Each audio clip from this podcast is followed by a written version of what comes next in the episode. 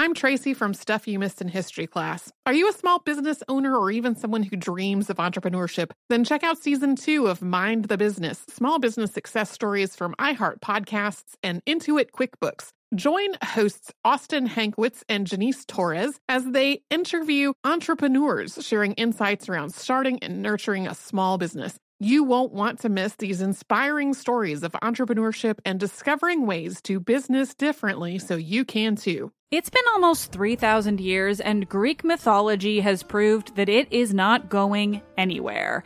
But it can be difficult to find entertaining and engaging retellings of these myths that aren't fictionalized. Lucky for you, I'm here. Let's Talk About Myths, Baby is the Greek mythology and ancient history podcast of your dreams. I dive into the convoluted and confusing ancient sources so you don't have to. Listen to Let's Talk About Myths, Baby on the iHeartRadio app, Apple Podcasts, or wherever you get your podcasts. What up? I am Dramos, host of the Life as a Gringo podcast. This is a show for the No Sabo kids, the, the 200 percenters. Here we celebrate your otherness and embrace living in the gray area. Every Tuesday, I'll be bringing you conversations around personal growth issues affecting the Latin community, and much more. Then, every Thursday, I'll be tackling trending stories and current events from our community. Listen to Life as a Gringo on the iHeartRadio app, Apple Podcasts, or wherever you get your podcasts. Imagine you ask two people the same seven questions. I'm Minnie Driver, and this was the idea I set out to explore in my podcast, Minnie Questions. This year, we bring a whole new group of guests to answer the same seven questions, including Courteney Cox, Rob Delaney, Liz Phair, and many, many more. Join me on season three of Minnie Questions on the iHeartRadio app, Apple Podcasts, or wherever you get your favorite podcasts. Seven questions, limitless answers. Welcome to Stuff You Missed in History Class from HowStuffWorks.com.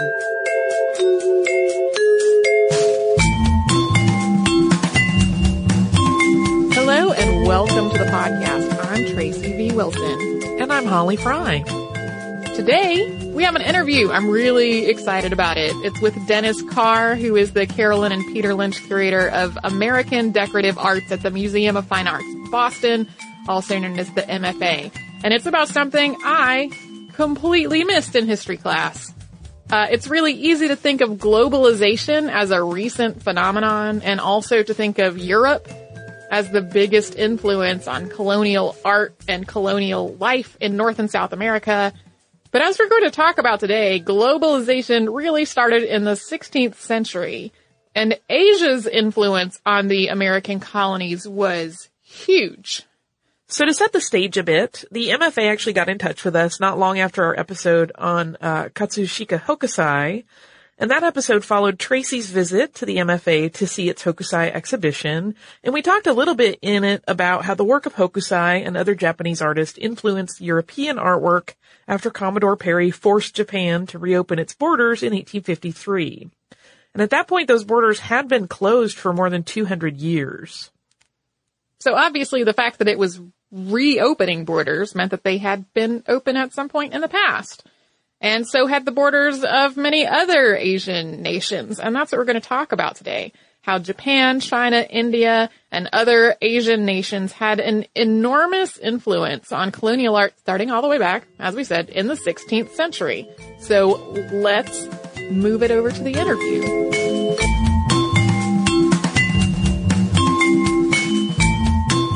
So today I have with me Dennis Carr, who's the Carolyn and Peter Lynch Curator of American Decorative Arts at the Museum of Fine Arts, Boston, also known as the MFA. Thank you so much for being on the show today, Dennis. It's my pleasure, Tracy. Thank you. Um, so the exhibition you've just curated is called Made in the Americas, The New World Discovers Asia. Can you kind of describe the story that you were trying to tell with your curation of this exhibition? Well, the story of the exhibition begins in the 16th century, when for the first time there's direct trade between Asia and the Americas. And that trade, which lasts for two and a half centuries, impacts art production throughout Latin America, places like Mexico and Peru, but also Brazil and North America cities like Boston and Philadelphia and New York and even Quebec City all are impacted by the importation of Asian objects and artists in these locations started making art that looked a lot more like the Asian imports.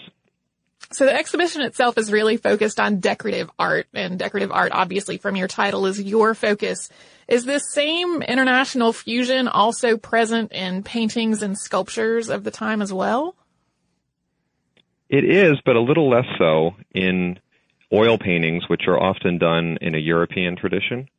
But what's interesting to me are the unusual kinds of paintings that are made in places like Mexico City. There's a technique that develops in the 17th century in response to the importation of Japanese lacquerware that's in, inlaid with mother of pearl.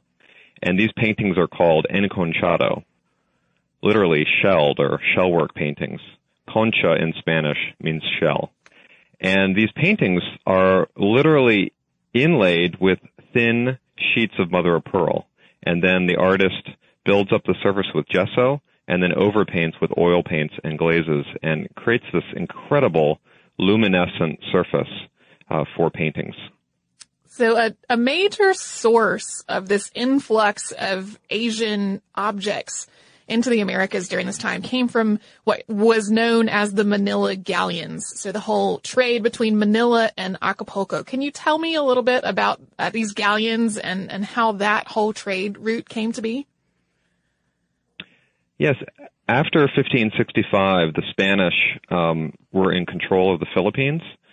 And after they founded the colonial city of Manila, they began trading directly between Manila and Acapulco, Mexico. And for roughly two and a half centuries, the Spanish ships laden with goods collected from across Asia, Chinese textiles and ceramics, Japanese lacquerwares and folding screens, uh, carved ivories from the Philippines, textiles from India, and of course spices, and even Asian slaves were brought on board these Manila galleons that sailed from Manila northward towards Japan following the trade winds. They would make landfall on the western side of what's now the Americas and then head south, land in Acapulco and sell their wares in these spectacular fairs that happened. You can imagine what, you know, Acapulco would come to life uh, when the ships arrived from Manila. And this, that's one of the things that was really so fascinating to me about this exhibition is that we all kind of learn in elementary school that when Columbus made his original voyages, he was looking for a sea route to get to Asia. And then it seems like that story just started, it sort of stops there. a lot of kids then don't learn that even though there wasn't a direct sea route to Asia, there was still a lot of trade with Asia with sort of the Americas as a bridge. And so seeing all of these objects that are evidence of that, uh, to me was hugely fascinating in the exhibition. I would say this is history that I wasn't taught in school. You're right. The history I was taught is about the connection between Europe and the New World, but not about Asia and the New World. So this exhibition tries to tell a story that I think will be unfamiliar to many who come to see the show. And this is sort of the 450th anniversary of the establishment of this Manila to Acapulco trade, right? It is, in fact. Yeah. The first ship sailed in 1565, 450 years ago, and then regular trade begins in 1573 and lasts until 1815, a really long time. Yeah. And of course, this is long before the pilgrims landed in Massachusetts or, you know, there are settlers in Jamestown. I mean, the history of the Americas begins much earlier than um, the standard story of the formation of uh, the British colonies in the Americas. And the cities of Latin America were very, very wealthy and very cosmopolitan and globally connected from a, an early date. And that's also much earlier than we think about the phenomenon of globalization. I would say that the average person today thinks of globalization in terms of McDonald's and Starbucks being all over the world, when really this is a, a process that started hundreds of years ago. Yeah, today we live in a globalized world. Everybody understands that. But the roots of this world we live in today um, started back in the 16th century uh, with the discovery and settlement and colonization of the Americas by the European powers.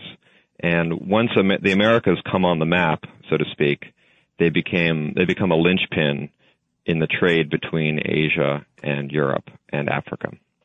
So during the time that this this ongoing trade was happening between Manila and Mexico, uh, at the same time, during part of it, the Rococo and Baroque styles were really having their heyday in Europe, which were similarly very heavily embellished and very colorful. Where do you think are the chicken and the egg in in this situation? Was it that Europe was just primed to really love all of these Asian designs because those uh, those aspects were already very very popular in European artwork, or is it the other way around? Well, Europeans have always been fascinated by Eastern art. Um, of course, Europe was trading with Asia going back a long, long time, but the direct trade routes that are established in the 16th century allow a much larger quantity of goods to be traded and brought to Europe and to Europe's colonies in the Americas. And there was great interest in Europe among intellectuals and tastemakers in the 17th century, and this develops into a style that goes hand in hand with the Baroque and Rococo styles that you mentioned. That's called the chinoiserie, or in the Chinese taste. People didn't call it chinoiserie in the period. It's a term that we've applied to this um, artistic style that begins in the late 17th century and reaches its height by the middle of the 18th century. And the chinoiserie resulted in really interesting buildings and textiles and ceramics and paintings and furniture and any number of objects made in Europe and the Americas in an Asian style. And they're not exactly correct. You know, they don't look a lot like Asian art per se. Um, they're inventive and creative and very fanciful interpretations of Asian styles. And um, and this is very, very popular um, throughout Europe, both in the courts, but also among the gentry. I think my most favorite object in this exhibition is the, a desk and bookcase from the mid 18th century from Mexico. And it has that chinoiserie interior, which is this vi- very vibrant gold on red. Um, and that's, you have spoken about this particular piece uh, on a video on the MFA site and in other places. Can you talk about this desk and bookcase and what makes it so amazing in terms of an object that represents this whole global trade? This is also one of my most favorite objects in the exhibition. And it's never been seen before. It's in a private collection and it's never been in a museum exhibition before, so it's really exciting to present such a spectacular object to the public. And the reason I like it so much is it does, you know, embody this new global style that develops um, during the colonial period in the Americas. So the outside of this spectacular object is made up of very intricate inlays of wood and bone in an um, Islamic pattern that descends from the Moors' occupation of Spain. Remember, the Moors controlled much of Spain for nearly eight centuries. And the Spanish finally kick the Moors out of southern Spain in a decisive battle, and that this happens in 1492, the same year Columbus discovers America, and Spain shifts its attention across the Atlantic to the New World. So the outside of this desk has a style that descends from the Moors period in Spain, uh, but that's still very popular in places like Mexico um, where this piece was made in the mid 18th century. But the inside is a spectacular red interior with gold painting, as you mentioned, in a chinoiserie style. But what's really fascinating about this object, when you open the doors, and I, I should mention that this desk has a twin that's in a museum collection in Puebla, Mexico. And if you put these two desks together, there are four maps on the two doors of each desk. And these maps show a property in Veracruz, Mexico, that was owned by a very wealthy Spanish family going back to the 16th century. And I've studied indigenous map making traditions from the 16th century. And we've in fact compared the maps in the desk to 16th century maps of this property in Veracruz, and they relate very closely stylistically. So it suggests to me that an indigenous painter was at work on the interior of this very elaborate desk and bookcase. But it's mixed with the chinoiserie taste for Asian objects. So it's a real, it's a hybrid between indigenous map making traditions and the new chinoiserie style that was popular in the 18th century. Uh, and the, the estate that's actually mapped on the inside of those doors was one of Mexico's earliest free African settlements, correct?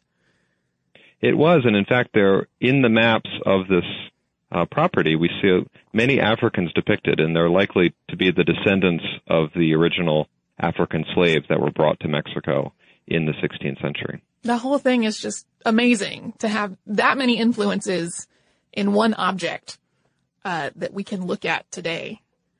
This a piece like this is only possible after the 16th century, when all the world's great land masses are finally interconnected and communicating through trade.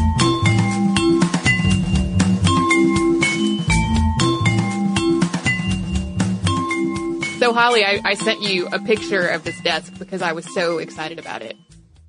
It is so beautiful. I, I feel like that's one of those pieces of furniture that take it out of the historical context. Just pretend you had a piece like that in your house and you look at it from the outside and go, oh, that's lovely. And then you open it up and it's this beautiful red and gold, just magically decorated, absolutely beautiful piece. Like I wouldn't even care what was stored in the, the desk at that point. I just want to look at that beautiful sparkly work on the interior. It still amazes me, even after having seen the thing and talked to Dennis Carr about it, that uh, there are that many pieces of different influences in this one desk and its its pair that's in a different museum. So before we move on to the next part uh, of our interview, let's have a brief word from a sponsor. That sounds grand.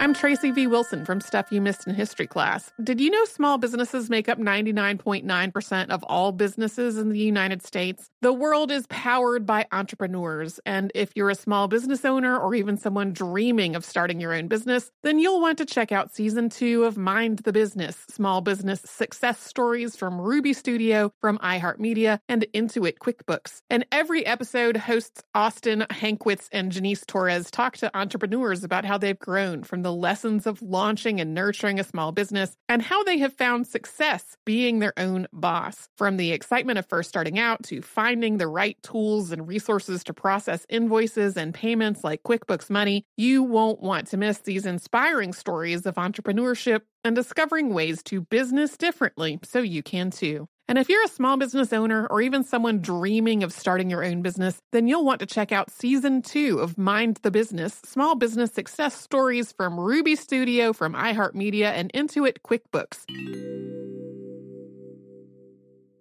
What up? I am Dramos, host of the Life as a Gringo podcast. Now, this is a show for the No Sabo kids, the, the 200 percenters. Here we celebrate your otherness and embrace living in the gray area. If you ever felt like you were always too much this while also never being enough that, this is the podcast for you. Every Tuesday, I'll be bringing you conversations around personal growth, issues affecting the Latin community, and much more via my own personal stories, along with interviews with inspiring thought leaders from our community. Then, every Thursday, I'll be tackling trending stories and current events from our community that you need to know. So much of what makes our community so beautiful is our diversity, yet, too often, those of us who don't fit into this dumb stereotypical box of whatever it means to be Latino are left without a voice or just forgotten about. On this show, I celebrate the uniqueness of our culture and invite you to walk in your authenticity. Listen to Life as a Gringo as a part of the My Cultura Podcast Network, available on the iHeartRadio app, Apple Podcast, or wherever you get your podcasts. Hey, everybody, welcome to Across Generations, where the voices of Black women unite in powerful conversations. I'm your host, Tiffany Cross. Tiffany Cross. I want you all to join me and be a part of sisterhood, friendship, wisdom, and laughter. In every episode, we gather a seasoned elder. But even with a child, there's no such thing as the wrong thing if you love them. Myself as the middle generation. I don't feel like I have to get married yeah. at this big age in life, but it is a desire I have and something that I've navigated in dating and a vibrant young soul for engaging intergenerational conversations.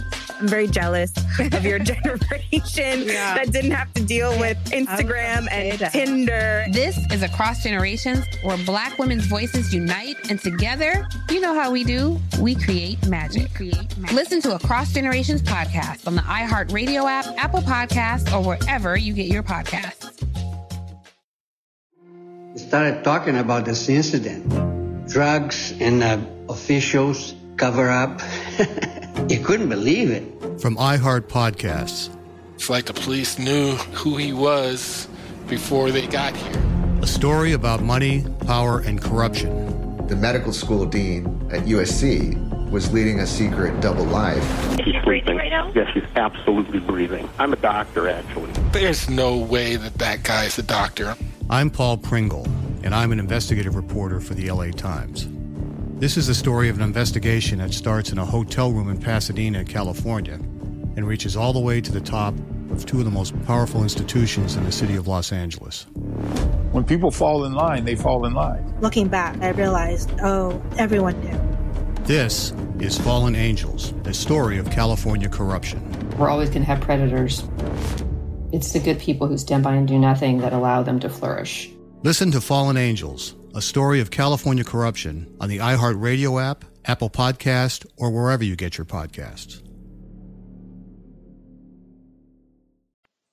So next up, we are going to hear about an indigenous resin technique that did not make it into my original set of questions because there are just so, so many things that I could have asked Dennis Carr about. So I was delighted when this one came up naturally as part of the answer. Uh, it is just, it's a fascinating use of local materials to make art.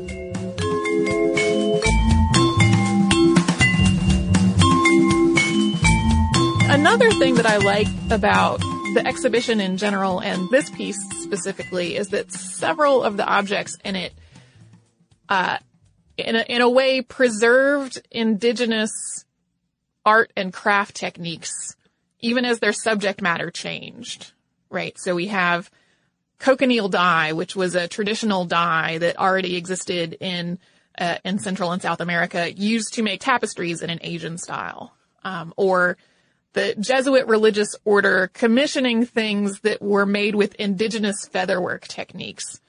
Uh, are, are there any other examples where, in, in, working with curating this exhibition, you found things where it, it seemed like normally the story of, of colonialism in North and South America is sort of one of a European influence steamrolling over everything. Uh, but this particular exhibition has stories of things that were preserved.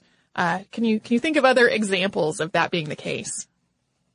Yeah, there were many art, indigenous artistic traditions that are preserved during the colonial period, and one I, that comes to mind are um, the indigenous lacquerwork traditions of both Mexico and South America. Indigenous artists were, before the arrival of the Spanish, for many, many years, creating objects with a hard, resinous, colorful surface that was um, used to waterproof gourds and other vessels for carrying liquids and foods. And during the colonial period, they used the same resinous material. In South America, it was called mopa mopa, which comes from the mopa mopa tree. Uh, it's a it comes out of the flowers of the mopa mopa tree, and it it hardens quickly, so it had to be chewed to soften it. And the indigenous artist would mix this mopa mopa with uh, pigments and clays to make it opaque and colorful. And once it once they chewed it to soften it, they would stretch it in their teeth into super thin sheets that would then be cut out with designs and patterns and those patterns were applied to the surfaces of objects. And there's a really fascinating fusion between indigenous craftsmanship and the imported Asian lacquer objects that really had a tremendous impact throughout the Americas. So that's one tradition, in South America. And there's a second tradition in Mexico along the same lines. They use different materials. In this case, um, they're using chia seed oil chia seeds are now popular again. Um, the chia seed oil and aje, which is a fat derived from an indigenous insect, mixed again with clays and pigments to create um, a hard resinous surface, which they apply to a number of objects in imitation of the Japanese lacquers. To move for a moment to North America, another of the objects in the exhibition that I really like is a little stoneware teapot from China that dates back to 1750. And at that point, obviously, Britain was still controlling trade to the North American colonies and tea was extremely popular. So there were lots of imported objects that were all about tea and serving tea and drinking tea.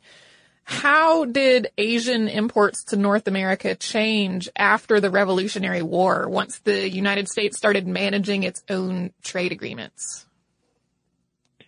Yeah, this story of the China trade is better known to our audiences. Um, it's the story of direct trade between um, the newly founded United States of America and Asia. This trade wasn't permitted under the British government, but became possible in the 1780s. And for the first time, North Americans from you know New England and the Mid Atlantic were able to custom order objects right from China and sail ships directly to China, and there was a quite a brisk trade um, between America and Asia in the late 18th century. And the teapot you mentioned was owned in Salem, Massachusetts by a ship captain who likely imported it in um, the mid or late 18th century. And we also have a wonderful embroidered Indian palampore or uh, bed cover hanging. It's absolutely spectacular. And like the teapot, it has a local history as well. From the 18th century, it was owned in the Dix family of Boston. So Americans really for the first time were able to import directly all these spectacular objects from India all the way to East Asia. Uh, to turn away from sort of the some specific things in the collection and and more into some general trends that I noticed while looking at the exhibition when I visited and in reading the exhibition catalog. One of the things that comes up a lot is that uh, people in North and South America and in in Europe described all of these Asian goods that were being imported as being from China, regardless of where in Asia they were actually from. And this actually included people. The enslaved Asians who came aboard the galleons were referred to as Chinos or Chinos. So why do you think China specifically became synonymous for all of Asia during this period? You know, it, this is also a modern phenomenon. We still refer to porcelain ceramics as China, no matter where they're from. Um, but certainly in the 16th century and later, right at the moment of discovery, people in the Americas didn't fully understand where all these objects were coming from. And they were also coming on the same boats. So whether it was coming from the Philippines or coming from China or Japan or other parts of East Asia or even India, it was hard to differentiate um, exactly where all of these goods were being produced. Um, and in Mexico, the Indian cloth was called Indianilla, but they were also referring to um, all porcelains as from China, and even uh, folding screens that could have come from Japan or China. They would often refer to them as being from China. So uh, there, there's a painting in the exhibition that is a cast painting, and these are paintings that were usually done in a series, and they kind of outlined this racial and ethnic hierarchy that emerged, especially in Mexico, uh, with the influence of all of these different factors. Um, and the the reason that this is this is in the exhibition is that the the man's coat has obviously inspired by fabric and designs from India, but the people in the painting are also really interesting because the painting is sort of documenting uh, a Spanish man, his African wife, and their son. So I was really curious uh, if you had any insights into what exactly it was about the the uh, social and, and ethnic atmosphere in Mexico that sort of spawned this whole genre of art about documenting how different races and classes worked together as families. Mexico was a very complicated place in the 18th century. It was a global crossroads, and as a result, there were people from all over the world living there including many, many different types of indigenous groups. There were obviously the European imports who came to colonize. There were African slaves and free blacks living in Mexico. There were also Asian slaves and free Asians living in Mexico. And as a result, people were very interested in the different interracial mixing that was taking place in Mexico, especially the Spaniards in Spain who were in charge of, colon- of controlling this uh, colonial place. And many of the Casta paintings were painted in large sets and they were sent to Spain. And if you look at the Casta paintings, the depictions are, are fairly positive. People tend to be very well dressed and getting along and these were very positive statements painted by colonial Mexicans and sent to Spain, kind of advertising that yes, Mexico was very complicated, but everything was under control, so to speak. And remember, this was the time of the Enlightenment where, when people were very interested in organizing the natural world around them, including people. And the same artists in Mexico who painted these Casta paintings or cast paintings oftentimes also were painting similar paintings of birds and flowers from Mexico and the New World. So it's part of this larger interest in classifying and organizing um, the world around them.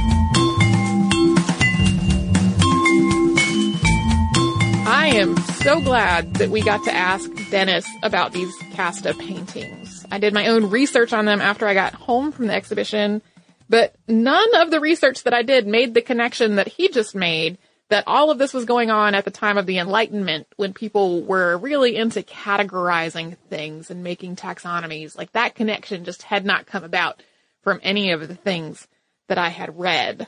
So we're going to take another brief pause for another word from a sponsor, and then we will move on to the conclusion of this interview.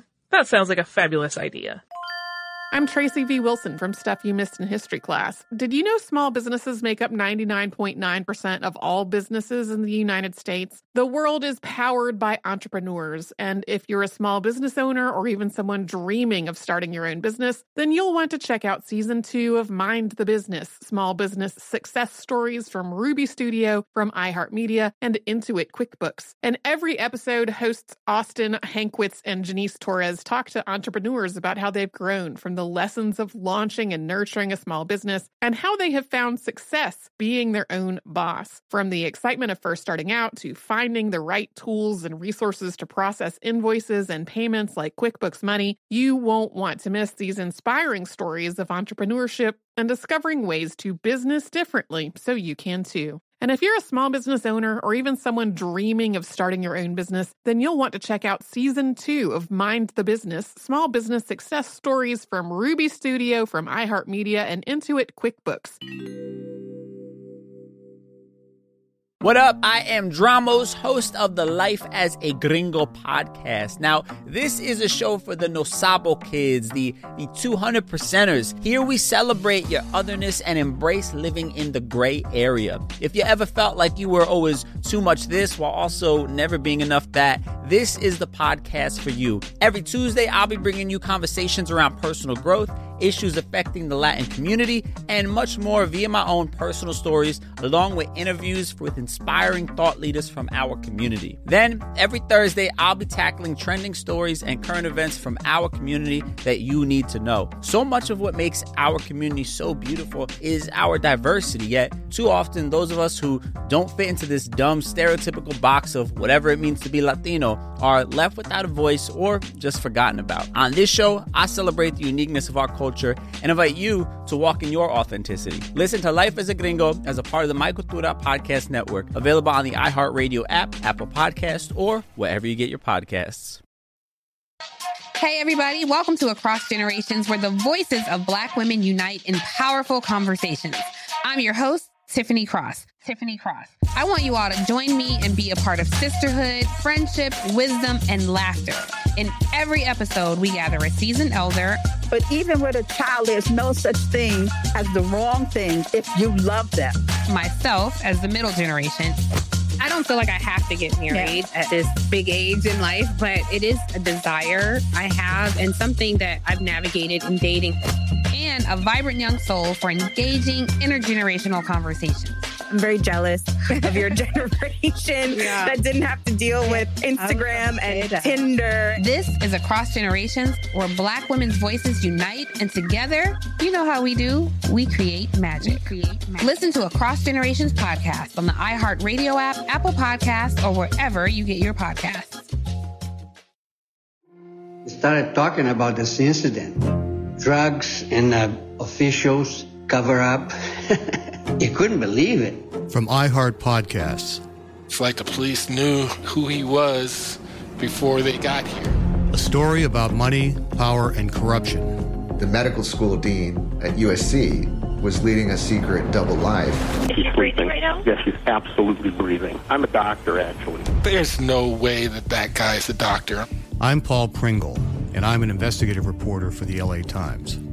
This is the story of an investigation that starts in a hotel room in Pasadena, California, and reaches all the way to the top of two of the most powerful institutions in the city of Los Angeles. When people fall in line, they fall in line. Looking back, I realized, oh, everyone knew. This is Fallen Angels, a story of California corruption. We're always going to have predators. It's the good people who stand by and do nothing that allow them to flourish. Listen to Fallen Angels, a story of California corruption on the iHeartRadio app, Apple Podcast, or wherever you get your podcasts. So next up, uh, we're, Tracy's going to get into some of her last questions with Dennis, including about how his education, just like ours, really did not spend a lot of time on the Latin American history that is really a big part of this exhibition. So it's quite fascinating.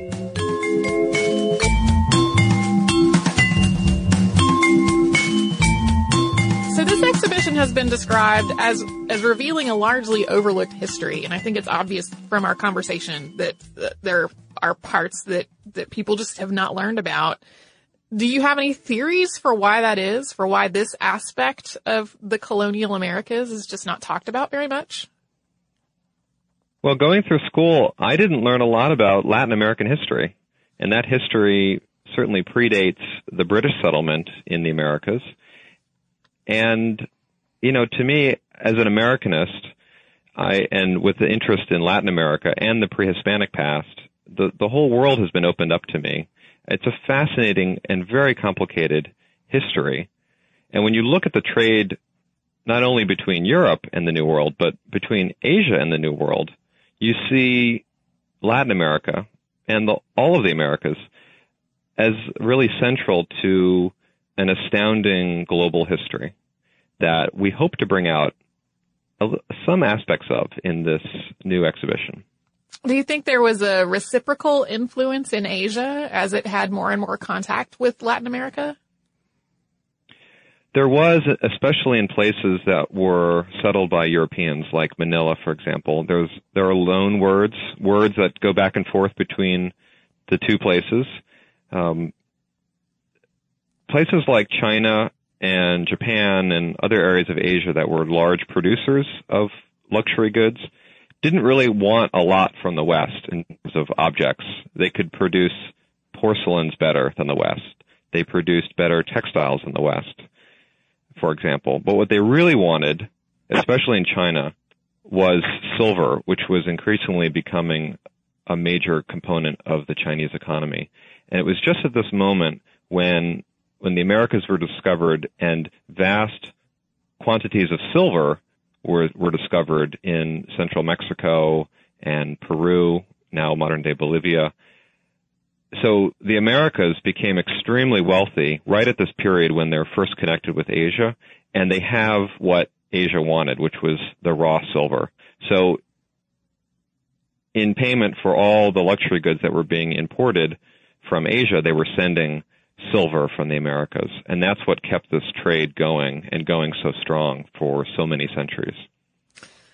So during a lot of the same time period, Australia was also being colonized. Do you think there is a similar international fusion of artwork in colonial Australia as well? Probably, but I have no idea about, about that. It's one of those things that, that I was my I- next exhibition. Yeah, I'm like, I know this is completely out of the scope uh, of of this particular exhibition, but I am very curious to know if that would also be true. Um, apart from the desk, which I love so much, uh, which which has the maps of of a, a, free African community. Do you think any of the objects that are in this exhibition show an influence from enslaved Africans? Well, we see an African woman in the Casta painting, and we also see the influence of Islamic art in the outside of the desk and bookcase.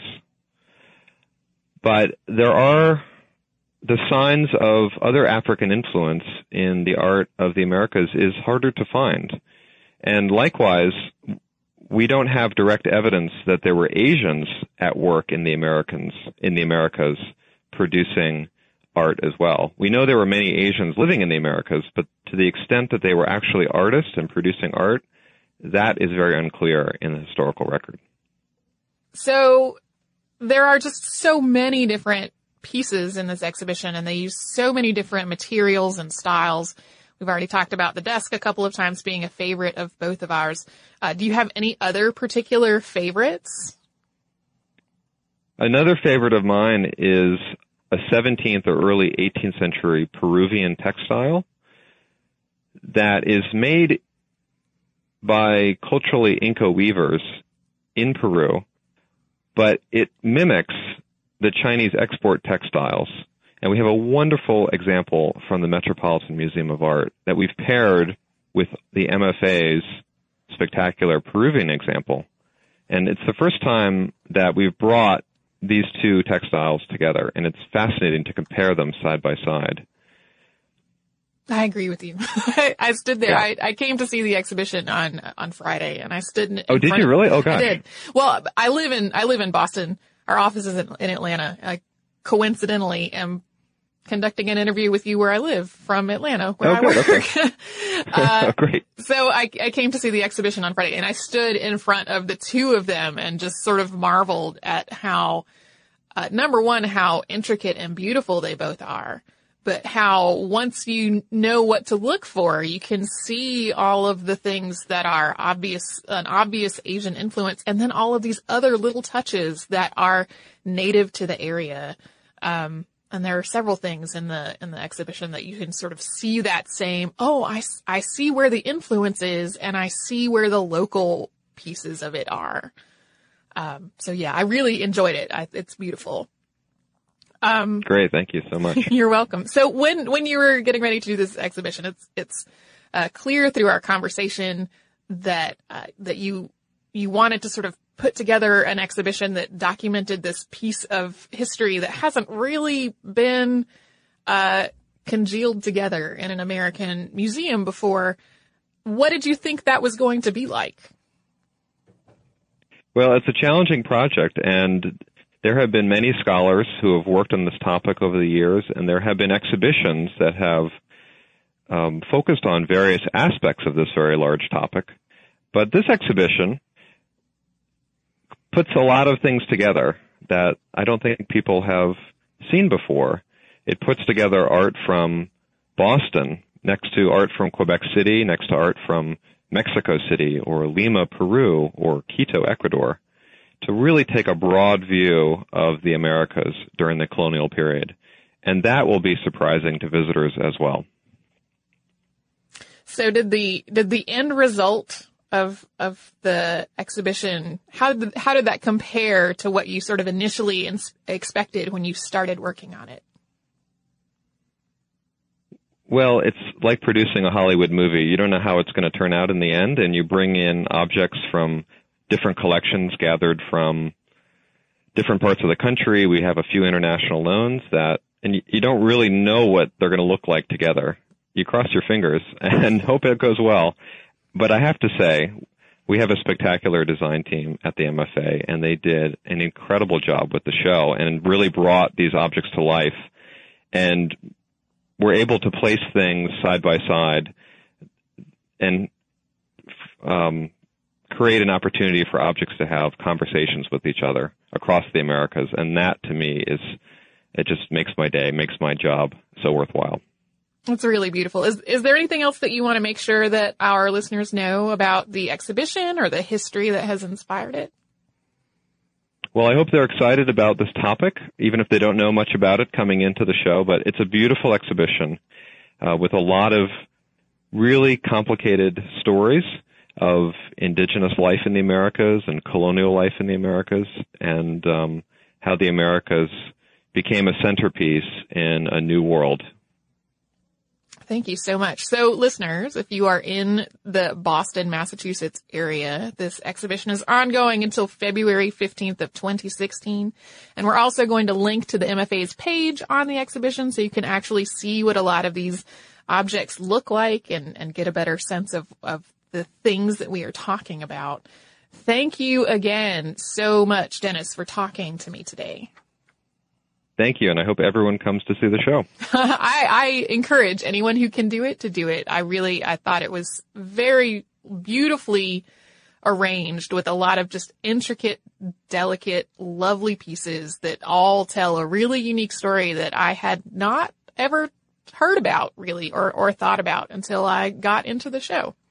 Great. It's a, it's a rare opportunity to see many of these objects together and some for the very first time in public.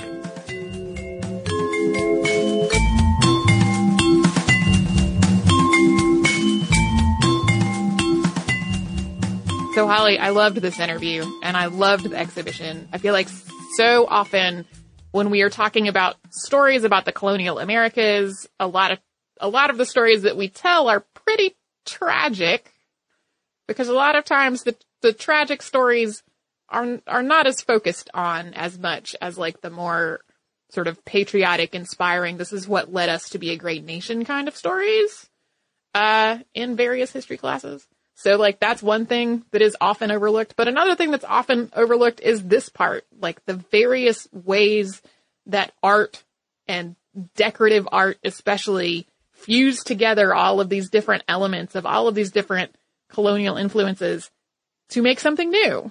And I am the appropriate level of jealous that you got to go bask in the glory of this exhibition.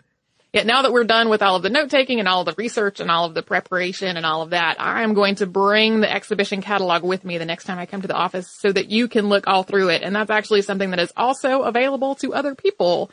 Uh, it's available for purchase. It's called Made in the Americas. The New World Discovers Asia. And it's this really lovely hardcover book. It's 160 pages long and it's just full of information and pictures of all of these objects and artworks that we talked about today. We're also going to link to all of them from our show notes.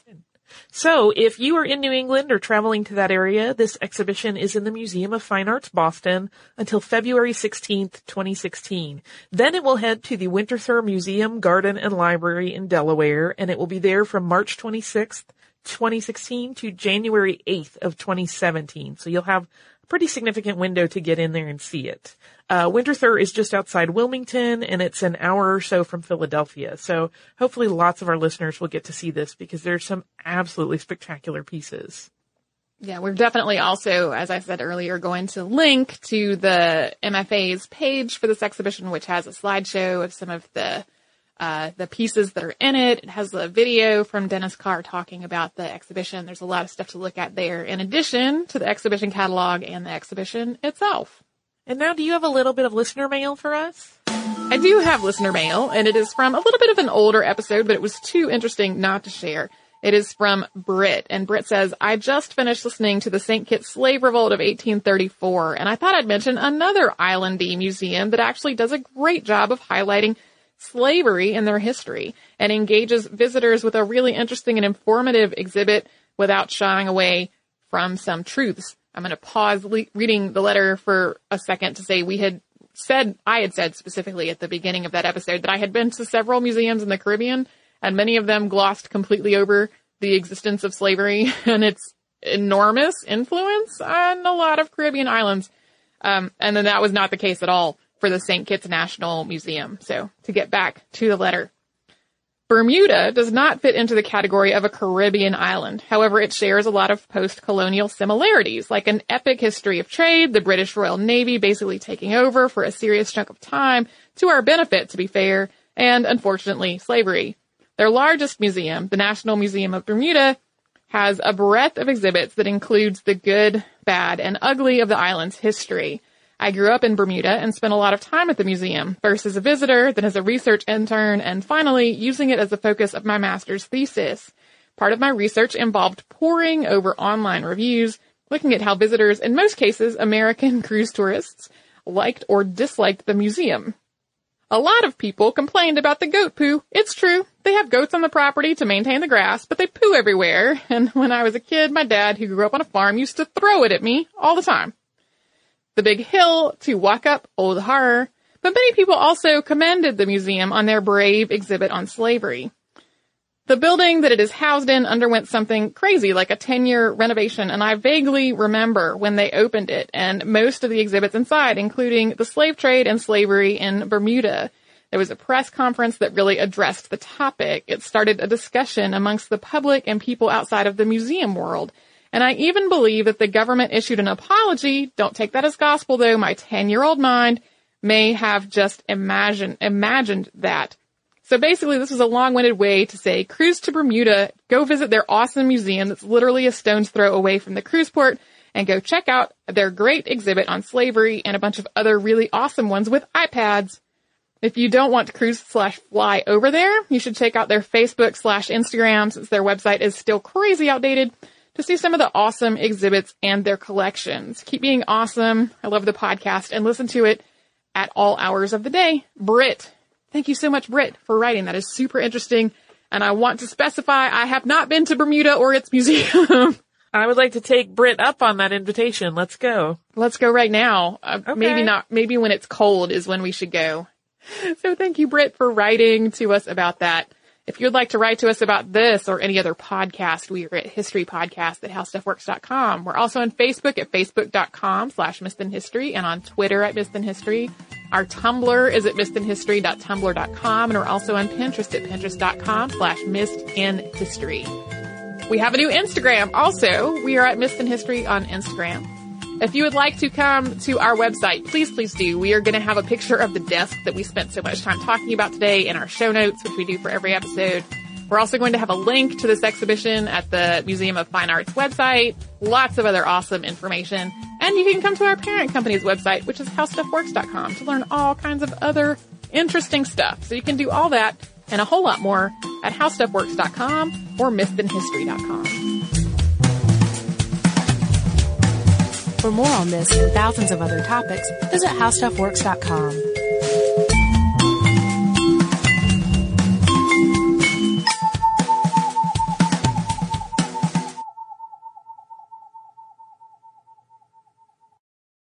What up? I am Dramos, host of the Life as a Gringo podcast. This is a show for the No Sabo kids, the, the 200 percenters. Here we celebrate your otherness and embrace living in the gray area. Every Tuesday, I'll be bringing you conversations around personal growth issues affecting the Latin community, and much more. Then, every Thursday, I'll be tackling trending stories and current events from our community. Listen to Life as a Gringo on the iHeartRadio app, Apple Podcasts, or wherever you get your podcasts. It's been almost 3,000 years, and Greek mythology has proved that it is not going anywhere. But it can be difficult to find entertaining and engaging retellings of these myths that aren't fictionalized. Lucky for you, I'm here. Let's Talk About Myths, Baby is the Greek mythology and ancient history podcast of your dreams. I dive into the convoluted and confusing ancient sources so you don't have to. Listen to Let's Talk About Myths, Baby on the iHeartRadio app, Apple Podcasts, or wherever you get your podcasts. Imagine you ask two people the same seven questions. I'm Minnie Driver, and this was the idea I set out to explore in my podcast, Minnie Questions. This year, we bring a whole new group of guests to answer the same seven questions, including Courteney Cox, Rob Delaney, Liz Phair, and many, many more. Join me on season three of Minnie Questions on the iHeartRadio app, Apple Podcasts, or wherever you get your favorite podcasts. Seven questions, limitless answers. Jon Stewart is back in the host chair at The Daily Show, which means he's also back in our ears on The Daily Show Ears Edition podcast. Join late night legend Jon Stewart and the best news team for today's biggest headlines, exclusive extended interviews, and more. Now, this is a second term we can all get behind. Listen to The Daily Show Ears Edition on the iHeartRadio app, Apple Podcast, or wherever you get your podcasts.